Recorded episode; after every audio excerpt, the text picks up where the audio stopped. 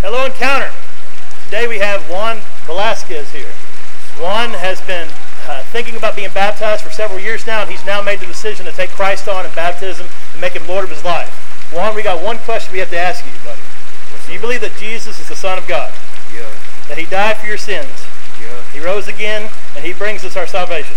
yeah. All right, I'm going to baptize you now in